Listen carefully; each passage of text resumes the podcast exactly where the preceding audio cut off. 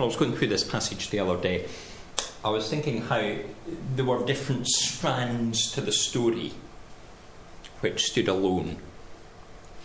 But actually, the account in Matthew becomes stronger as the strands are brought together and the different components bring something that is um, stronger and more attractive than something by itself. And uh, having um, three strands and uh, maybe the idea of um, those three gifts that we're used to appearing there. So, so what are the strands that I was thinking of? Well, the first one um, was a kind of setting the scene for the rest of Matthew's Gospel. In that Matthew introduces us to Jesus as the new Moses. Matthew's intended readership was very much uh, a Jewish group. It was folk that were steeped in um, the heritage, the tradition, um, and of course the scriptures.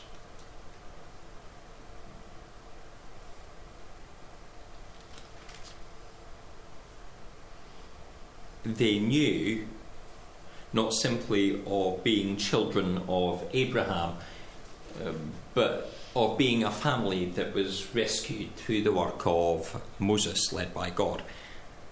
And throughout Matthew's Gospel, we, we see emphasis on that. We, we see an emphasis on spiritual encounters on mountaintops. We see the, the influence of the Passover. We see mighty signs and wonders, the law passed down. And that's all kind of introduced here in the birth narrative.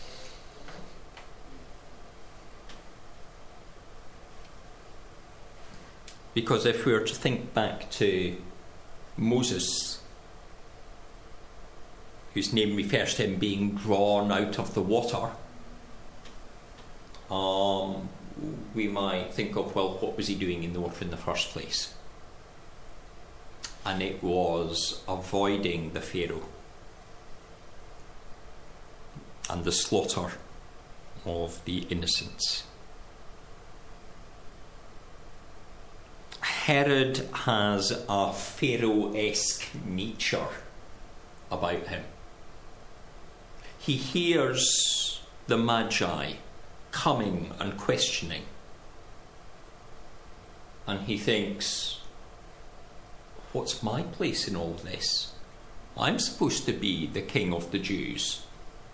I'm supposed to be the one with the power.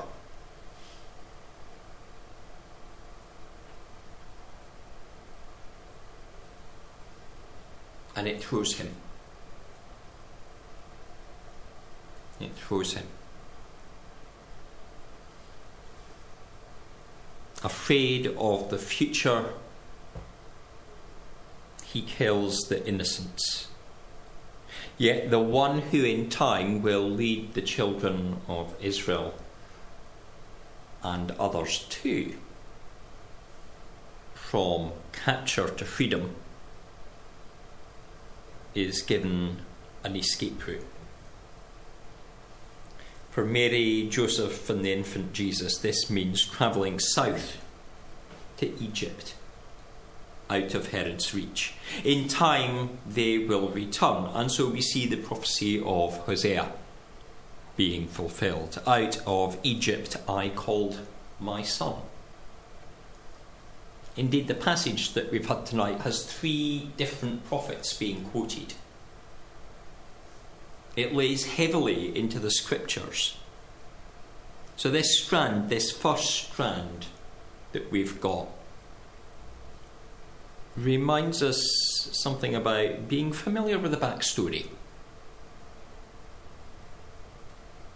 being familiar with the scriptures, and so getting an understanding of the new covenant that comes in Christ. When we at Easter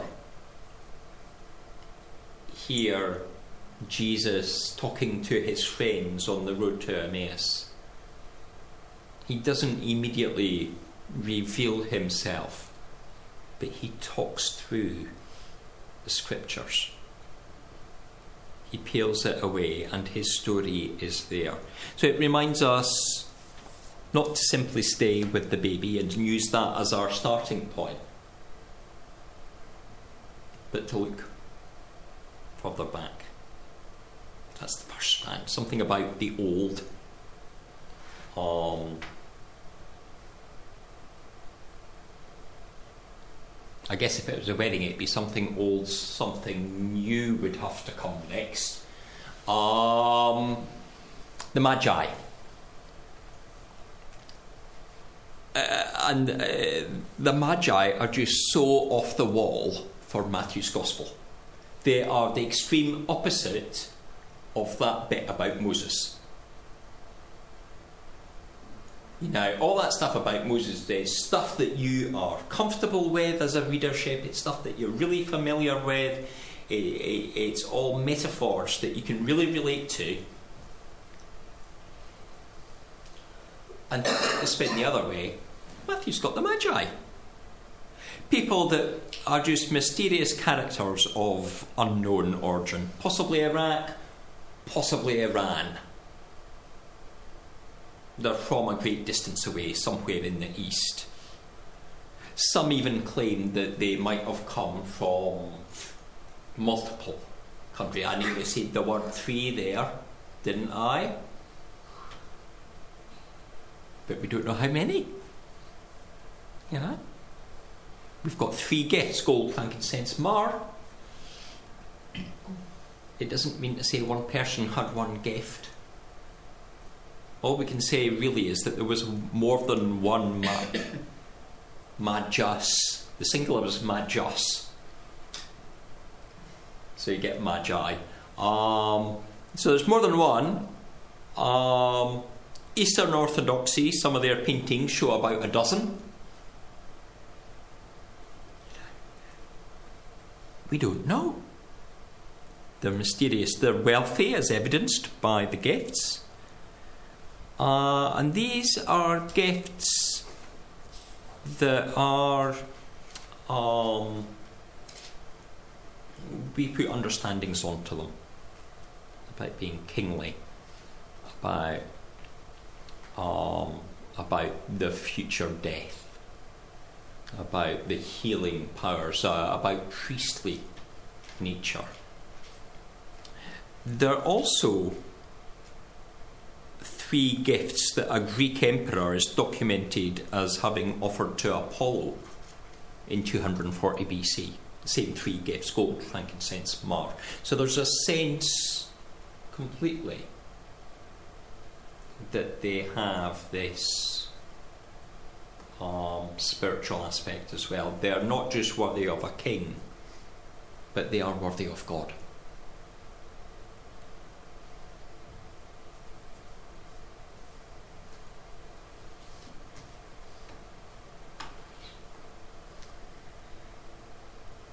That said, wise men their understanding of Old Testament scripture is a bit lacking. Now, we might think that's the norm for somebody coming from another place of a different faith, but actually, in Babylonia, if that's where they came from, um, the Jewish faith was well understood, and the scriptures would have been known to a certain extent. But here they, they pop into Jerusalem where they need to be in Bethlehem. But what's more, they're not the only folk that don't know the scripture. Their presence shows that Herod doesn't know it either. That Herod has to ascertain this fact um, highlights a, a gap in his education. Um, the king should have been familiar with this prophecy. It would have been well known. Quite a gathering come to him, and they say, "Oh yeah, it's got to be Bethlehem, where the Christ comes from, where the Messiah will be found." So, the Magi Gentiles who've been engaged in astrology, um, sort of divining what the messages are by looking at the heavens. Um, they are more faithful to God than the ruler of the nation that is supposed to be a godly people.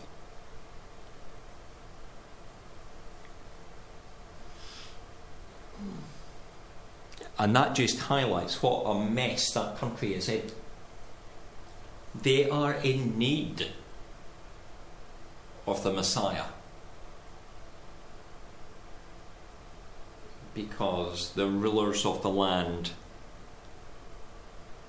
don't have a clue about the people, the heritage, and what they're ruling. So, this strand of the Magi, which opens the door to us, the Gentiles, to some extent, which is something that Matthew doesn't really go into later in his Gospel, um, shows that people of all race and creed can come and worship. And it's maybe a little foreshadowing of that day when every knee will bow and every tongue confess that Jesus Christ is Lord. So there's two. Where do you think I'm going to go with the third one? Any idea? Hmm? My third one's Joseph.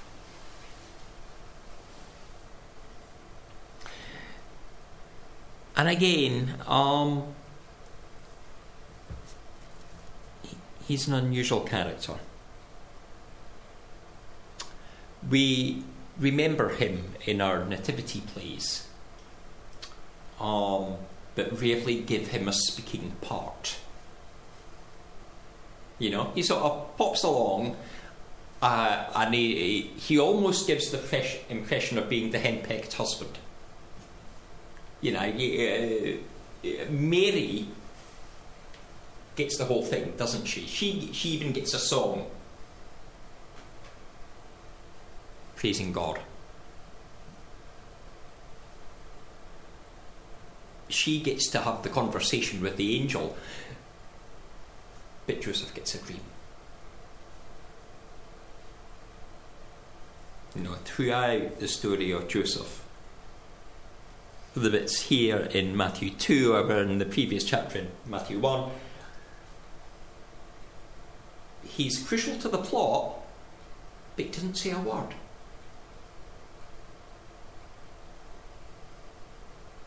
Nothing's directly coming from his mouth.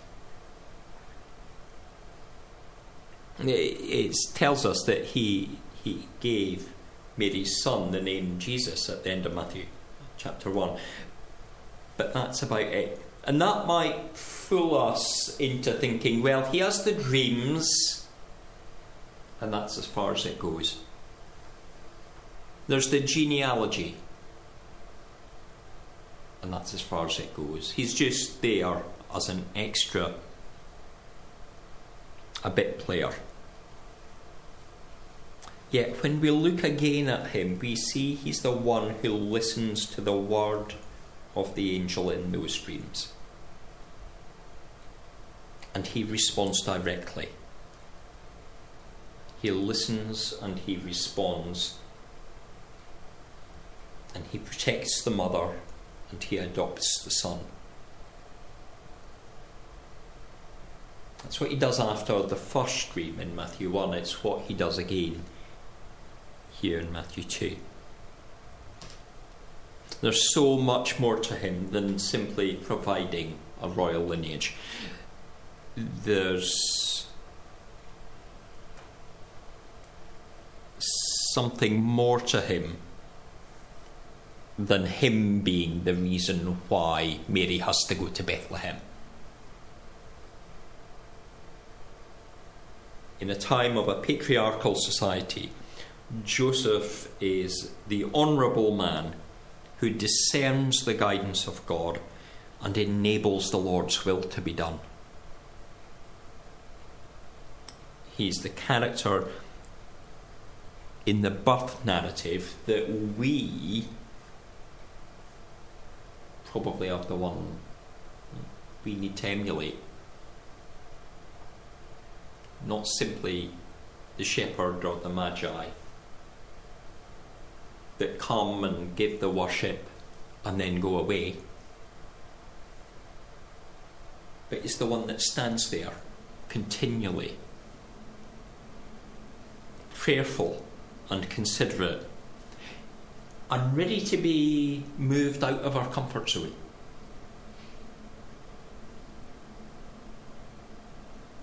Ready to do whatever God chooses